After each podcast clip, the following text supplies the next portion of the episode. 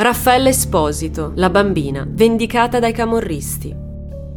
Tutti i componenti della vera camorra sono uomini d'onore, che si estraniano da tutti i tipi di rapimento. Con queste parole Pasquale D'Amico, considerato uno dei più feroci logotenenti di Raffaele Cutolo, reagiva alle accuse che ipotizzavano un legame tra la camorra e il rapimento di Raffaele Esposito, intimando ai veri sequestratori il rilascio della piccola, rapita il 13 gennaio 1981 mentre tornava da scuola. Raffaella aveva 10 anni e come tutti i suoi coetanei ancora non sapeva ben distinguere il bene dal male. Ingenuamente infatti avrebbe accettato il passaggio di un uomo, forse già conosciuto dalla piccola, che gli promise di accompagnarla a casa, ma che invece la rapì. Le indagini seguirono varie piste. Forse Raffaella era stata scomoda testimone oculare di qualche fatto illecito e per questo doveva essere eliminata? O forse era diventata preda di qualche pedofilo? La pista mafiosa venne presto esclusa a seguito della lettera che D'Amico indirizzò al giornale Il Mattino, nella quale promise inoltre che la Camorra avrebbe vendicato chiunque avesse fatto del male a Raffaella. La famiglia, però, con l'organizzazione non aveva mai avuto nulla a che fare. Pensò così di racimolare accumulare 10 milioni di lire da consegnare a chiunque avesse dato notizie utili a ritrovare la loro figlioletta. Fu così